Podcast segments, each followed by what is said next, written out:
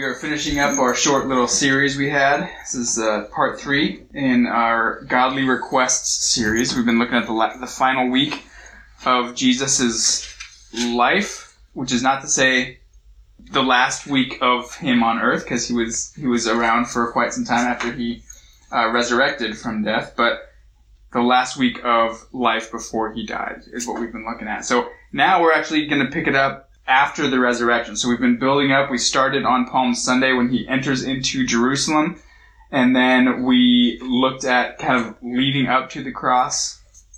And then, of course, for Good Friday, we had a Selah event where we looked at what Jesus said on the cross. And then on Sunday, this past Sunday, we celebrated his resurrection. And so now we're going to pick it up right after the resurrection. So um, tonight's sermon is called To Have and to Hold. And we're going to be looking at seven things that Jesus came to bring us. We're still going to be looking at different questions that we're going to come across as we read this text. We're going to be looking at godly requests, but uh, we're also going to be focusing on these seven things that, that Jesus came to bring us. There's, of course, more than seven, but those are the ones we're going to be looking at. Um, this phrase to have and to hold, before we get into this, we have all heard it. Some of us has said it uh, at weddings. Um, but it's actually a legal term.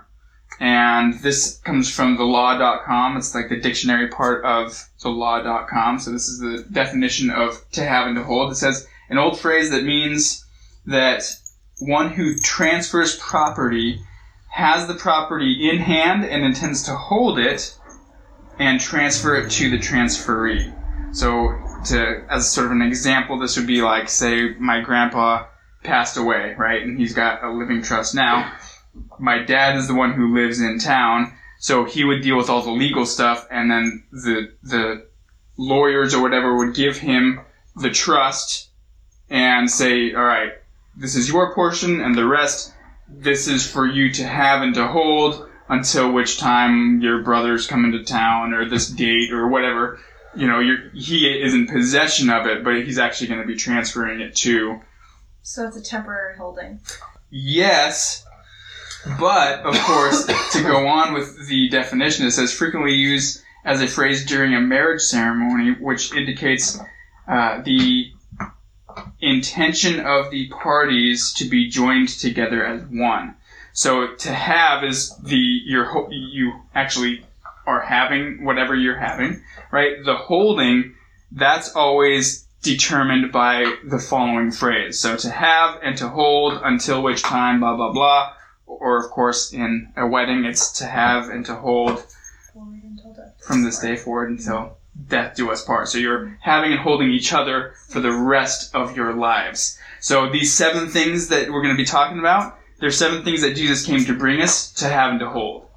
Um, and so we can start in John chapter 20. And we're going to be looking at the tail end of John chapter 20, starting in verse 19. All right.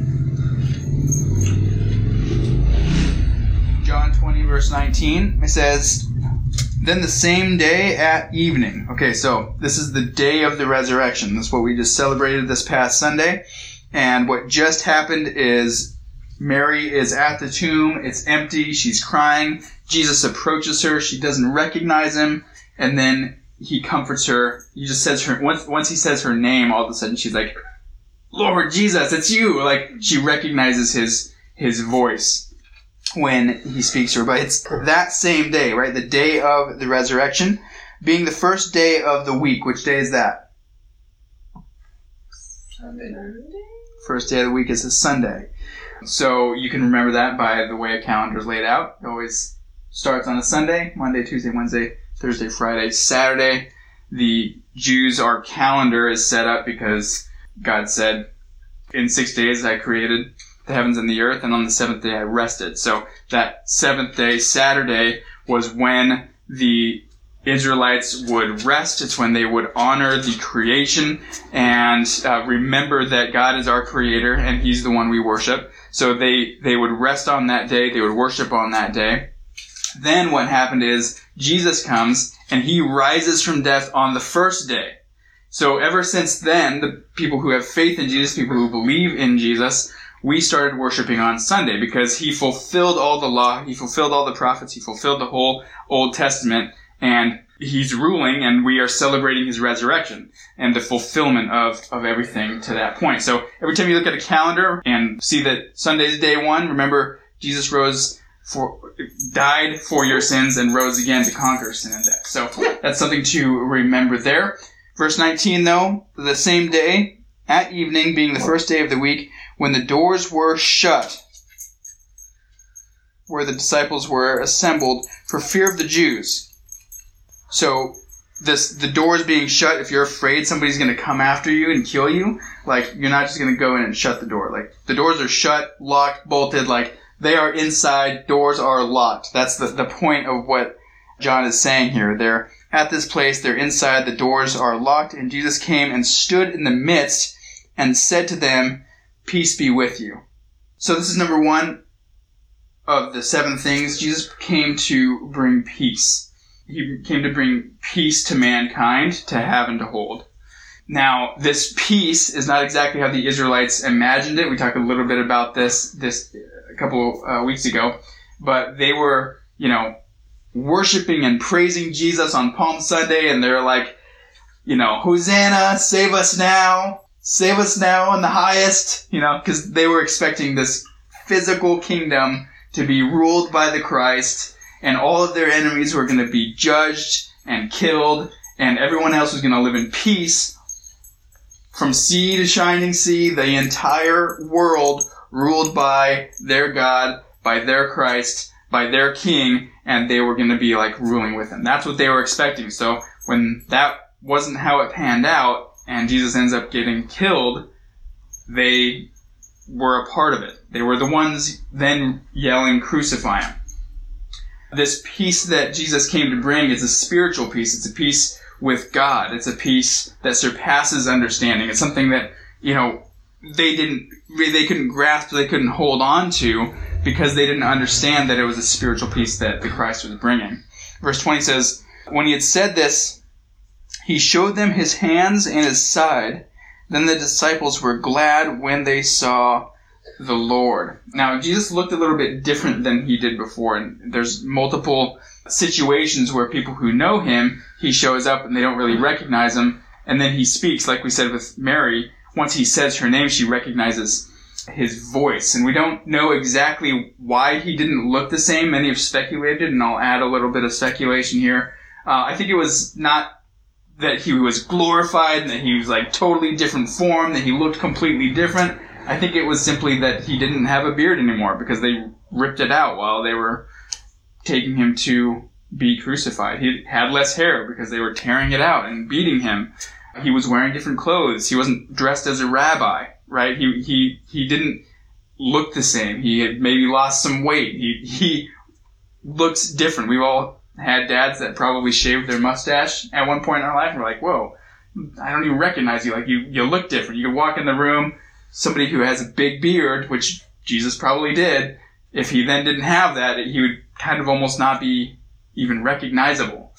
But he, it seems to be that he had a distinctive voice because it's always when he says something. It's always when he says a name or when he just speaks and they're like, whoa, that's Jesus. Like he had a very distinctive voice. Now, Isaiah prophesies and tells us he, he looked like a regular guy. He wasn't very distinctive looking, but he was very distinctive, obviously, in the way that he carried himself and how he spoke and his his voice specifically. Um, some people will try and point to this Jesus looking different thing as a, as an impersonator, like, oh yeah, Jesus didn't really really rise, just somebody who like was pretending to be Jesus. That's why never, nobody recognized him. Um, no impersonator is that good. That like all of his best friends and his brothers are like this is him.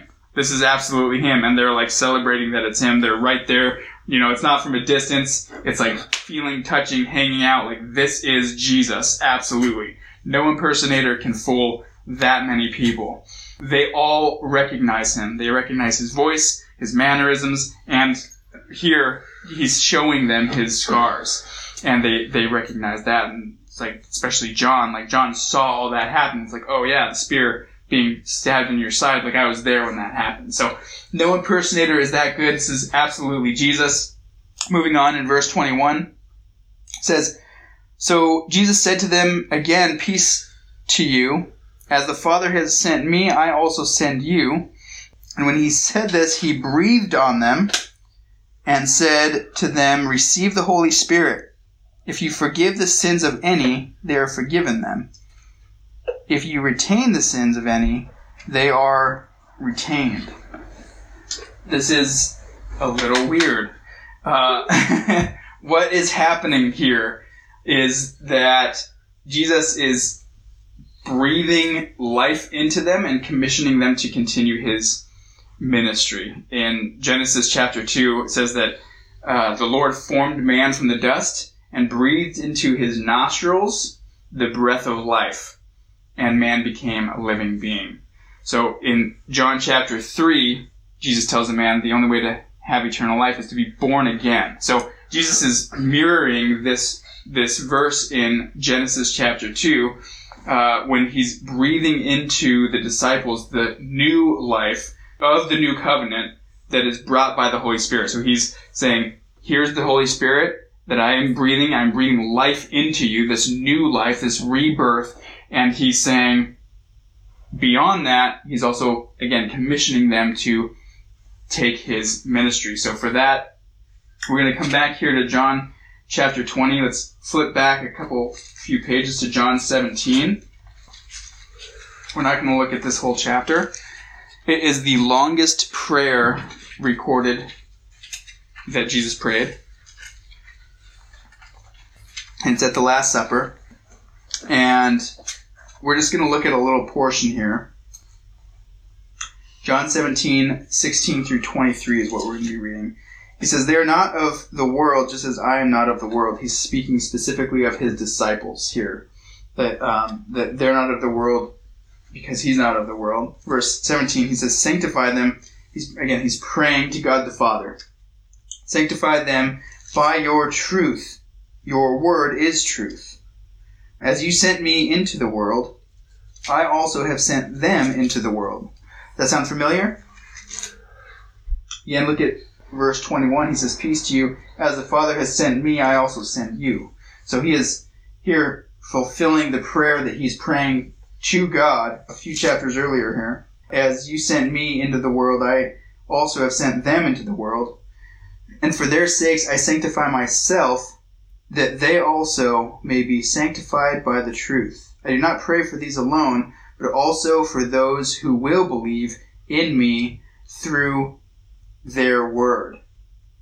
So, this prayer, again, it's right before Jesus is arrested and then crucified.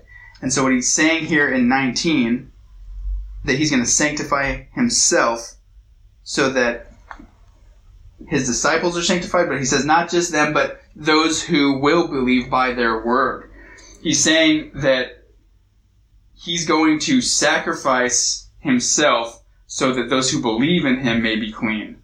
And what sanctification is, what sanctify means, it just simply means to set apart. So he's saying, I'm going to set myself apart so that those who believe in me will also be set apart. So that sacrifice that he did for us, like in our place for our sins, and when we believe in him, then we are sanctified because he is sanctified. Verse 20 there, he says, I pray for not just these, so not just the disciples, but those who believe because of what the disciples said. He's praying here for us, that we might believe through the word of the disciples. Um, this is significant because he's he's showing so much to the disciples, right? They see firsthand. John was his nearest and dearest best friend. He sees so much of what Jesus did, and then he is able to tell about it firsthand. It's not like, oh yeah, hundreds of years later, this guy wrote things that like maybe happened. No, John was there. He saw from beginning to end all of Jesus' ministry. And so by what he saw and then wrote down, we are able to read and believe. Verse 21, that they all may be one as you, Father, are in me and I in you, that they also may be one in us, that the world may believe that you sent me. Does everybody follow that? Number two of what Jesus came to to bring us. He came to bring us unity. Jesus came to unite us to each other, unite us to himself, and through him be united to God. So there's a little bit of uh, separation that we need to, to note here. I have a kind of little image in my notes here. Us, right? We are being united with him.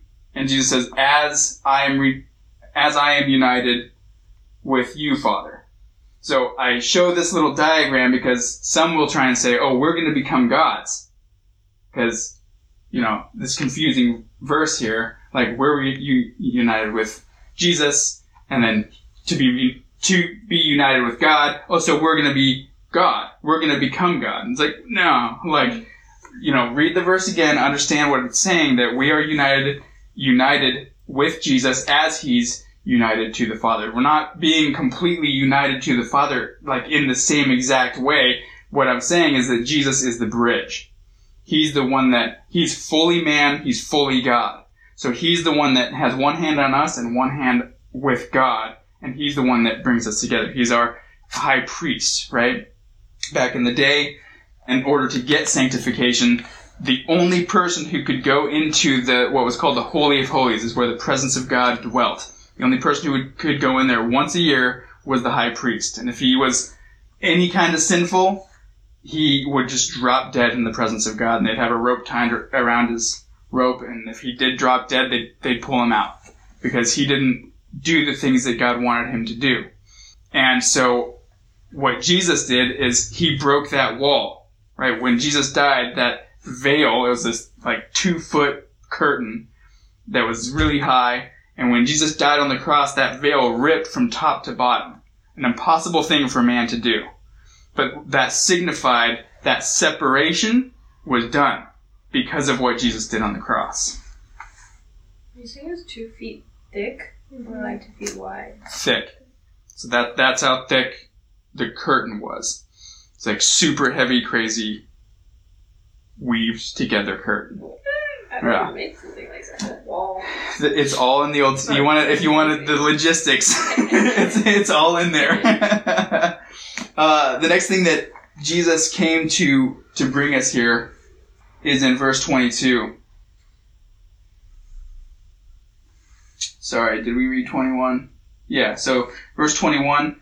Uh, that all may be one as you, Father, are in me and I in you, that they also may be one in us, that the world may believe that you sent me. And the glory which you gave me, I have given them, that they may be one just as we are one. I and them, and you and me, that they may be made perfect in one, and that the world may know that you have sent me and have loved them as you have loved me. So he's given us unity to have and to hold, and he's given us glory. Jesus came to give us glory. Romans talks about us receiving the righteousness of Christ. Right? So Jesus lived exactly, like I said, fully man. So any temptations that you have, Jesus had those as well. Any anything that you go through, depression, anxiety, anything like that, Jesus had a lot of that, especially towards the end of his life. But anything that you go through, Jesus experienced, but he didn't fall into that temptation. He didn't actually sin. He had a perfect life. And Romans talks about that when we have faith in him, right? In his sanctifying work, then we are sanctified with him. We actually receive the righteousness of Christ and we receive the glory that he has received. And that's what he's saying here. So, back to John chapter 20 here. And the reason we looked at that is because, again, Jesus is fulfilling a lot of what he's praying about there here after he is resurrected.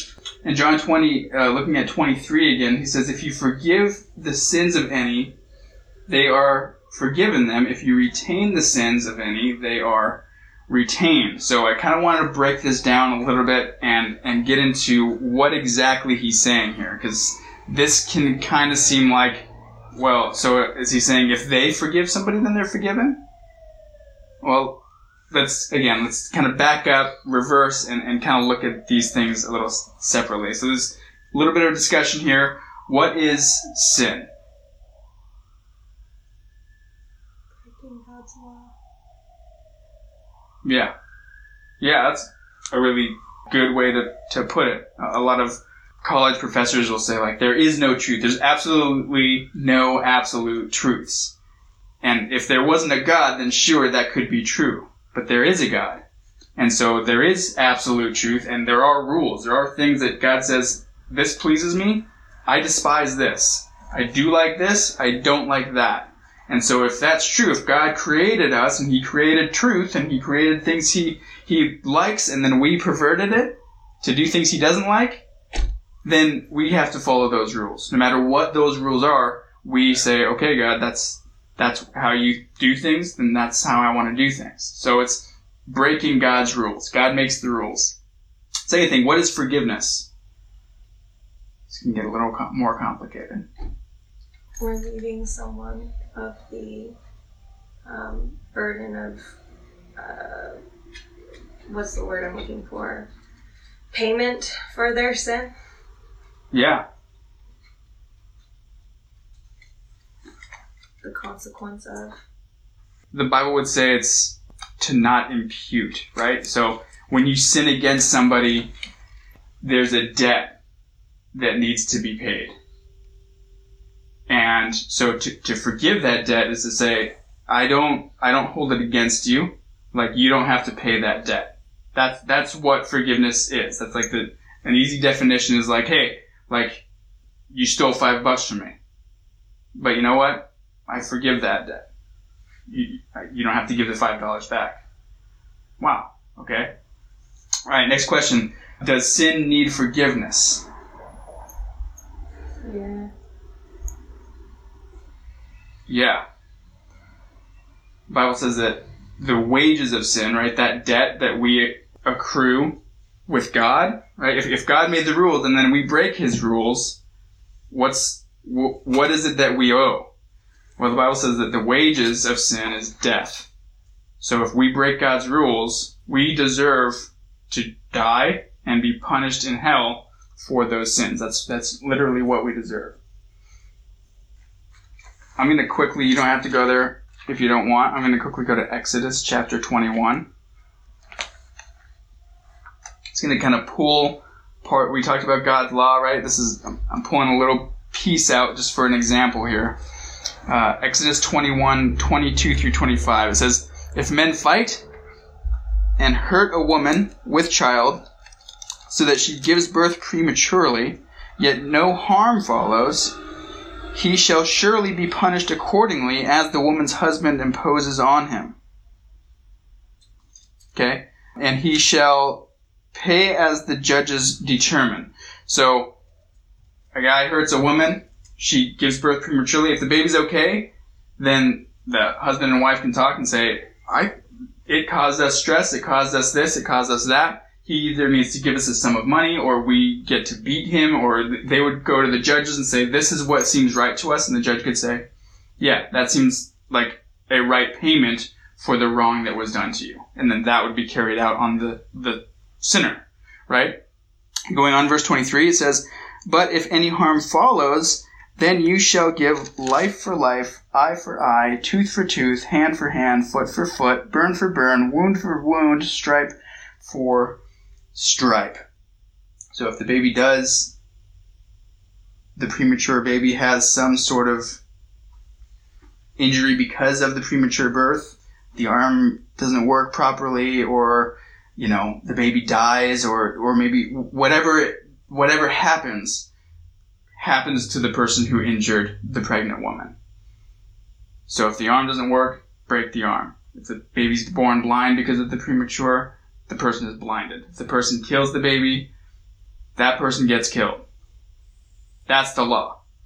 But what could happen in these situations is the family could say, we choose not to impute his sin against him.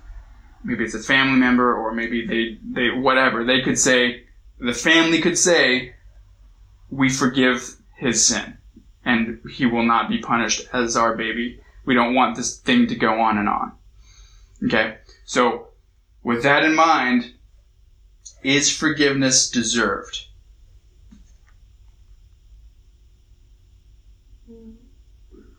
No. Absolutely not, right? If somebody hurts a pregnant woman, that baby is born premature and something goes wrong with the baby, the baby dies, like that that's punishable. That's punishable. And it's a gracious thing, right? getting a little ahead of myself, myself, but it's it's it's not deserved for that family to say, you know what, we don't want any more pain, we don't want any more death, we we forgive the sin. So my my question is, uh, what is it called when you do something that deserves punishment, but you don't get punishment? Grace. Yeah, Mercy. yeah. That's the one I'm looking for. Mercy. Grace is a type of of mercy, right? But it's mer- people say, "I have mercy on me," like you know, hey, please don't like hold this sin against me. But it's not deserved. It's something that you do. People would ask for, especially people who did break the law. They would go and say, "Hey, please, please have mercy on me. Don't don't hold this against me. Please forgive this debt. Forgive this thing." Right? It is. It's it's a merciful thing. It's a gracious thing to say, I'm, "I am going to forgive you." Okay uh, Romans nine sixteen says it's it's not him who runs, it's not human will or exertion, right, that gets you mercy, but it's it's God who gives mercy. In in Luke chapter five, uh, Jesus is teaching in a house, and it's so crowded that nobody can get in, and this guy has these this this guy's lame, his his legs don't work, and his friends they want him to be healed. So they break through the roof and they, they lower him right in, in front of Jesus. And it says that Jesus, seeing their faith, looks down at the man and says, man, your sins are forgiven. And all the religious, you know, leaders, the scribes and the Pharisees are like, wow. And it says they reasoned within themselves, right? They're not saying it to them, to each other, but they're reasoning inside themselves and they say, this is blasphemy. Like, who is able to forgive sins but God alone? Now their theology is right, but their conclusion was wrong. The theology is right. God alone is able to forgive because he makes the rules. So if we do something wrong, if we sin, it's against God. And he's the only one that can ultimately forgive us of our sins. But Jesus saying your, your, your sins are forgiven, it wasn't blasphemy because he was God and he was able to do these things. Okay? So, then what he says, he, he reads their mind, right? He says, why do you reason within yourselves? What's, what's easier to say? Your sins are forgiven or stand up and walk? I'll lay, I'll lay that question for you. What, what's easier to say? Your sins are forgiven or stand up and walk?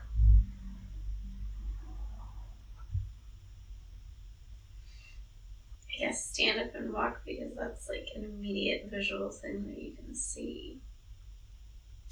But the but if you're if you're fraudulent, Yeah. the easier thing to say is is your sins are forgiven because it's you can't see that. Mhm. So if you're Precisely. faking it, yeah. So it's easier to say your sins are forgiven because Mhm. is that true? Like we can't. That's not observable. There's no observable evidence, right? So Jesus says, "What's easier to say? Your sins are forgiven, or stand up and walk?" But to show that I have the authority to forgive sins, he says, "Man, stand up and walk." And this lame man stands up, picks up his bed, and walks home, praising God the entire time because he's been healed and forgiven. And so Jesus shows that he has the power to forgive and the power to heal because only God can do those two things. And he shows that he is able to do them.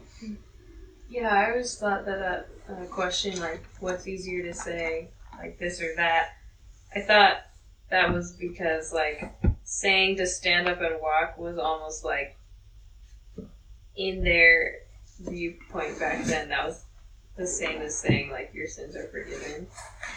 Because if you were lame or blind, it was viewed as, like, because you sinned or your parents sinned, so this bad thing has befallen on you, maybe. They did view things that way.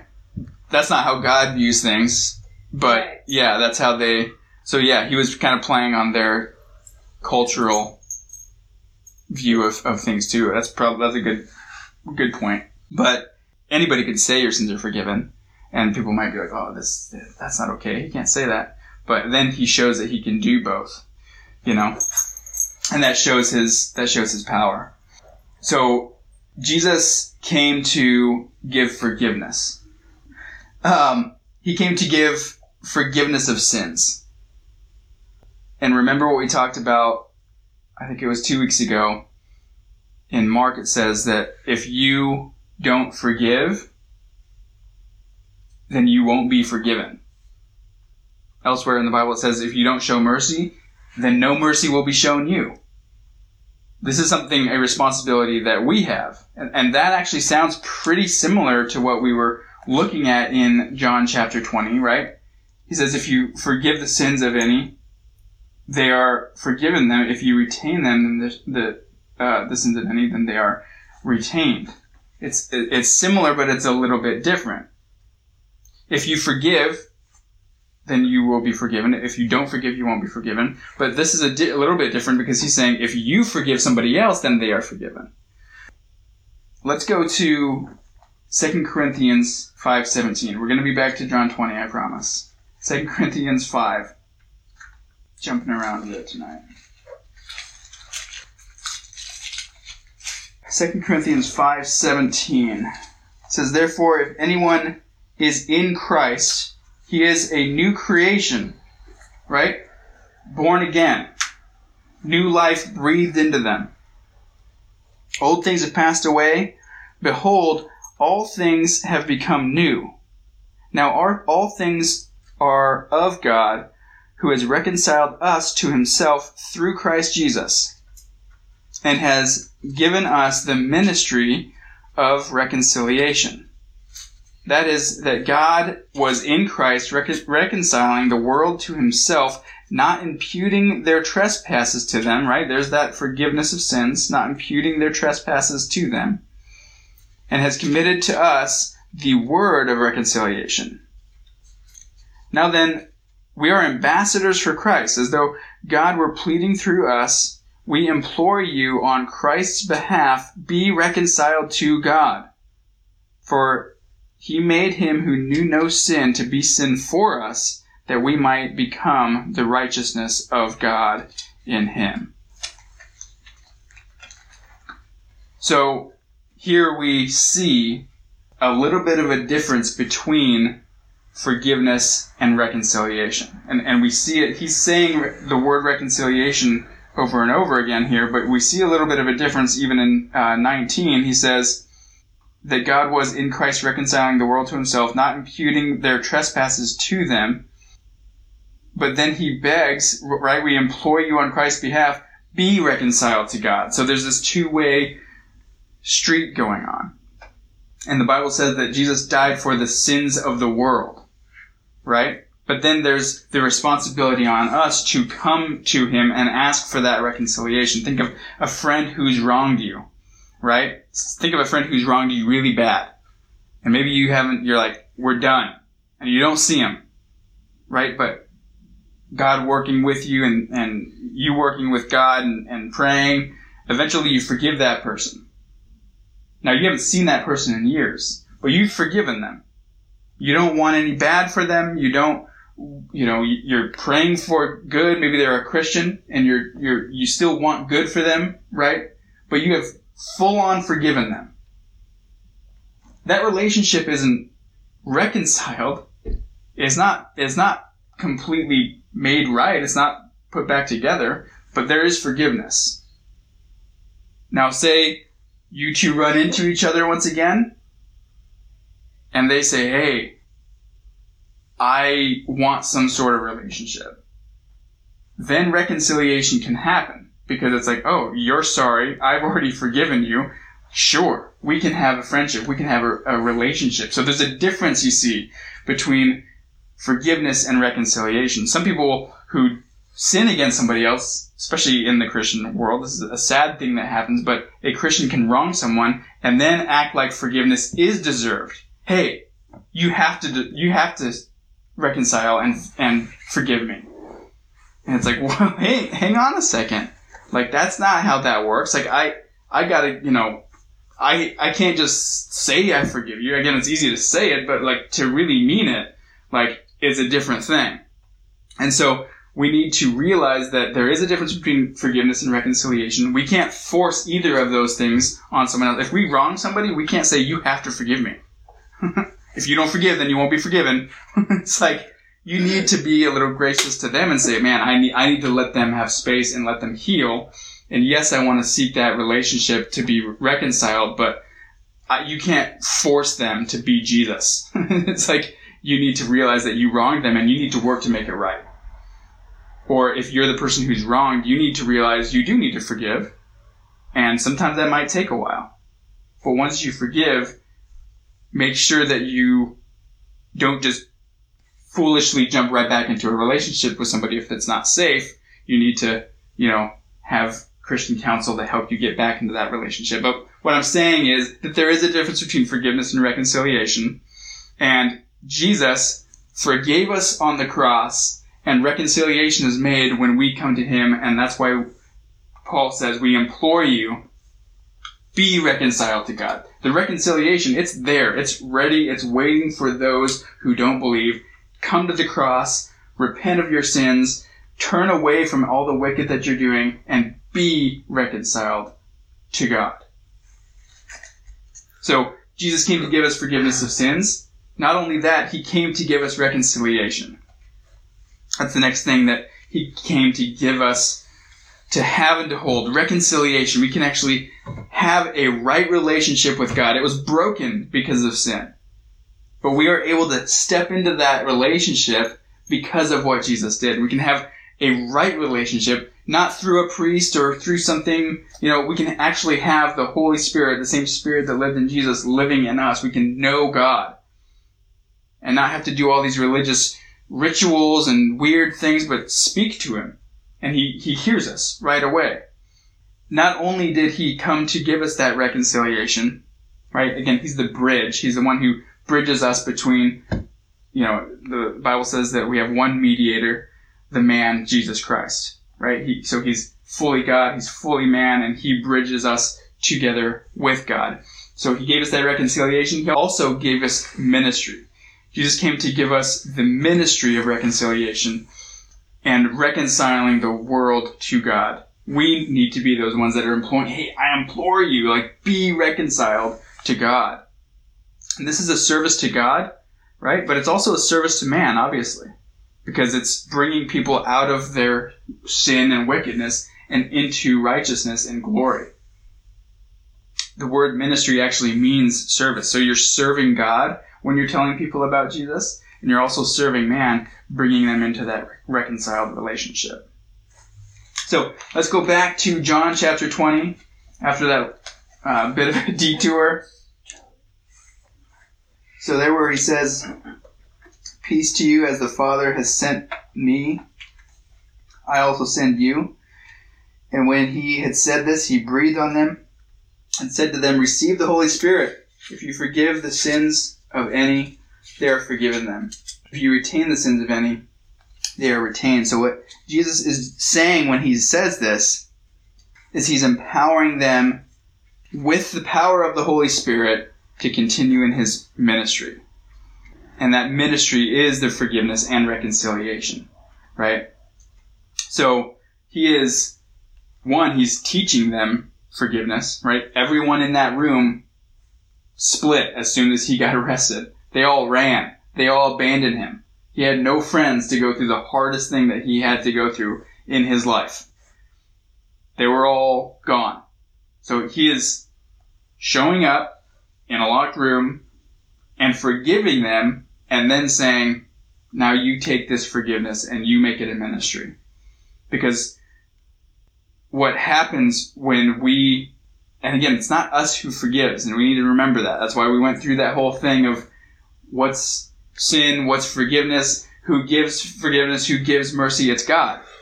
And what he's telling them to do is to present that reconciliation to mankind. And when you present that, then you are offering them the forgiveness of God. He's not saying, John, you are able to forgive sins. No. Only God can forgive sins. That is true throughout the Bible. What he's saying is, when you offer this, you're offering them a chance of reconciliation. And when you don't offer it, you're depriving them of that chance. He's putting responsibility on them once again. Take the ministry and take the mantle and continue on and carry it. Verse 24 says, Now Thomas, called the twin. Okay, Thomas called, is called the twin. He's not called Doubting Thomas. Feel a little bad for Thomas. it's a bad rap. It says, One of the twelve was not with them when Jesus came. The other disciples therefore said to him, We have seen the Lord. So he said to them, Unless I see in his hands the print of the nails, and put my finger into the print of the nails, and put my hand into his side, I will not believe. Here we go back to the theme of godly requests, and I'm going to ask this question Is it a godly request to want to see God?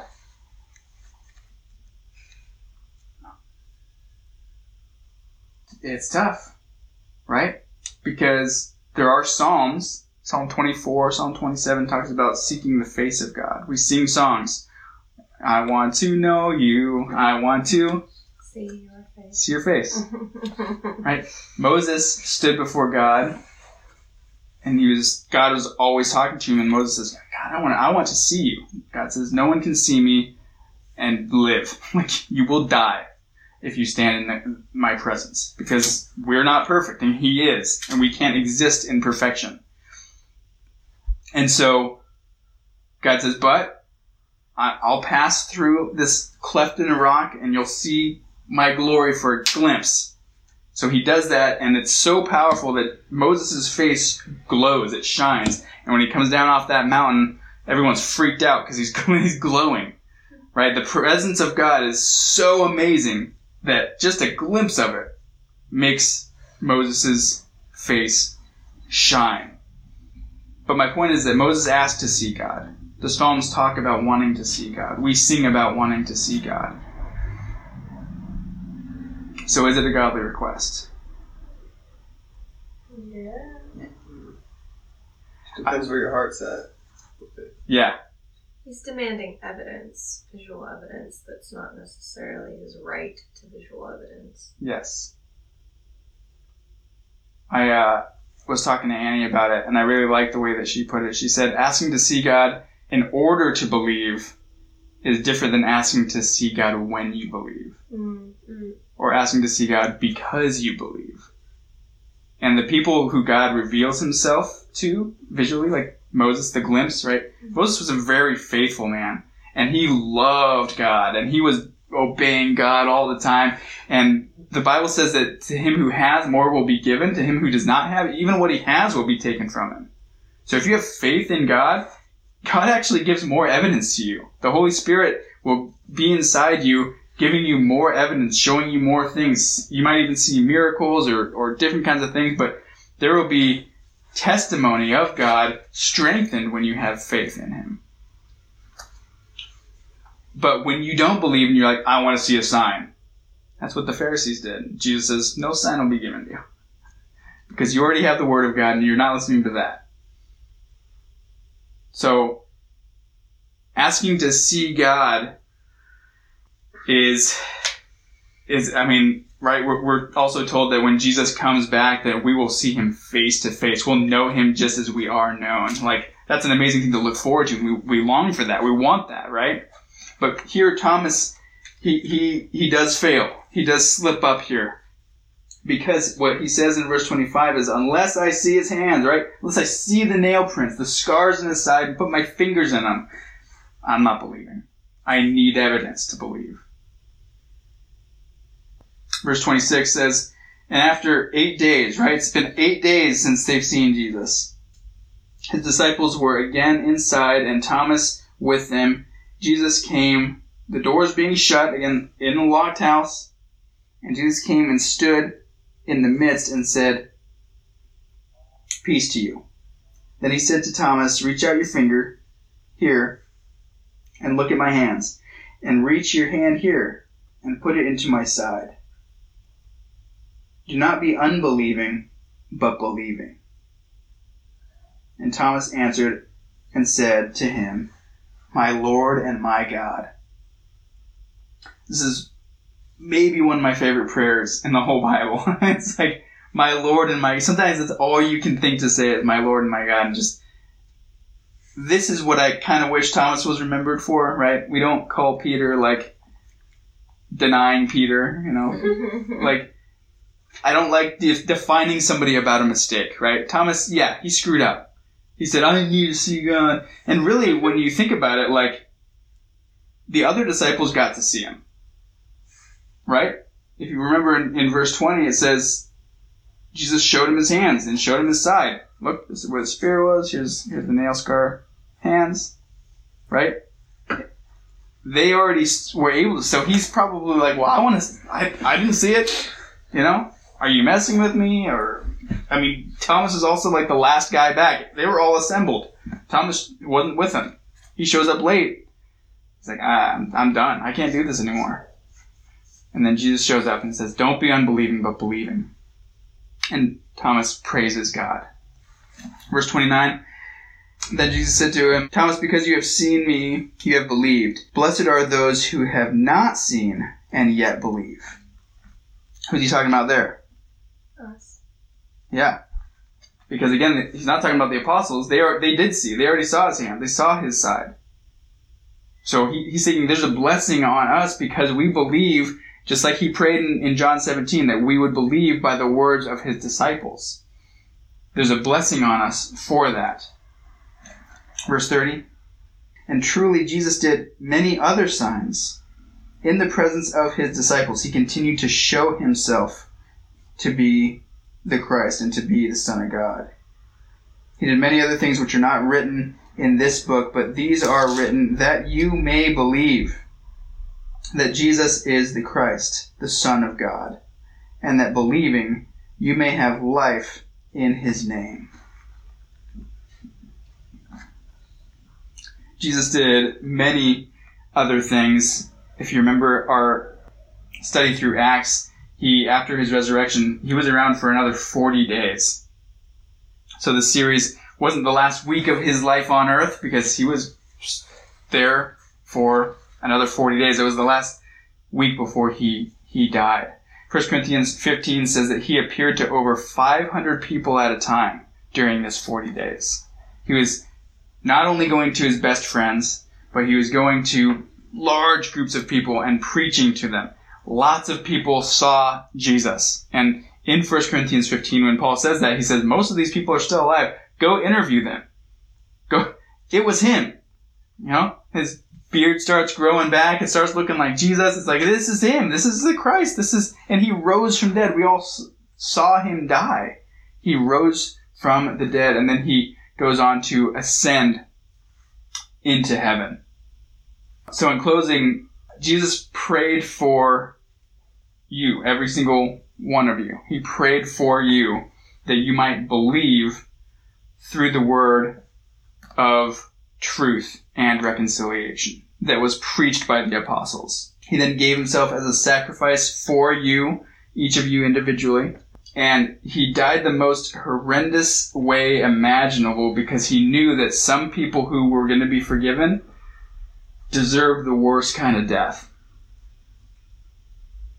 And he died that death for them as well in order to co- cover any kind of sin. He then rose from the dead after three days, just as it was prophesied hundreds of years before he lived. He appeared to his best friends, to massive groups of people, showed them his scars, and continued to preach truth and reconciliation and forgiveness. And he, he proved that he was risen by doing these things. And after that, he ascended, uh, again, if you remember from our series through Acts, he ascended into heaven. And he took the rightful throne, his rightful throne that he left in order to do all these things at the right hand of God the Father. And all of these things that we've been looking at these past few weeks all of these were recorded that you, each and every one of you, might believe and be forgiven and receive the truth and go back into right relationship with God. So the final thing that Jesus came to bring is the way. Jesus came to prepare and show us the way to right relationship with God. He said that I am the way, I am the truth, I am the life. And all of these things are given to us, right? But he says, no man comes to the Father but through me. The only way to God the Father, the only way into right relationship with God the Father is through Jesus and faith in what he did on the cross and in his death, his resurrection, his ascension, his being seen by hundreds of people, knowing for a fact it is Jesus. And when we do have faith in him, then we are in that right relationship. But again, the reason I'm kind of going through all this is to also say, live worthy of the calling for which you were called. What calling? The calling to bring the word of reconciliation to the world. Jesus came down from heaven for you. He did all of these things that I just mentioned for you, that you might believe. And John is writing, I wrote these so that you, reader, whoever you are, might believe that this is true and have right relationship with God. So if Jesus did all of these things for you, what can you do for him? You're never going to be able to repay that debt. I'm not saying repay God. But what I am saying is, yeah, live worthy of the calling. Try. Do what he says. Whatever it is that he tells you to do, obey him and walk in that right relationship. Let's pray. Dear God, thank you for loving us so much and for sending your son to do all of these things and all of them to bring us into a right relationship with you, God. I pray that you will speak to us individually about the things that we need to bring to you, to ask forgiveness and to be in right relationship. And I pray that you give us uh, those specific things that you want us to do, no matter how small they are or no matter how big they are, that we wouldn't be afraid to do them we wouldn't be afraid to give up that little thing that we think no one knows about, and that we wouldn't be afraid to go into all the world and preach the gospel. Whatever those things are that you want us to do, God, I pray that you would speak to us individually, and I pray that you would send your Holy Spirit to empower us to walk in the way. God, we love you and we praise you, and I pray that you bless the rest of this evening. I pray these things in Jesus' name. Amen.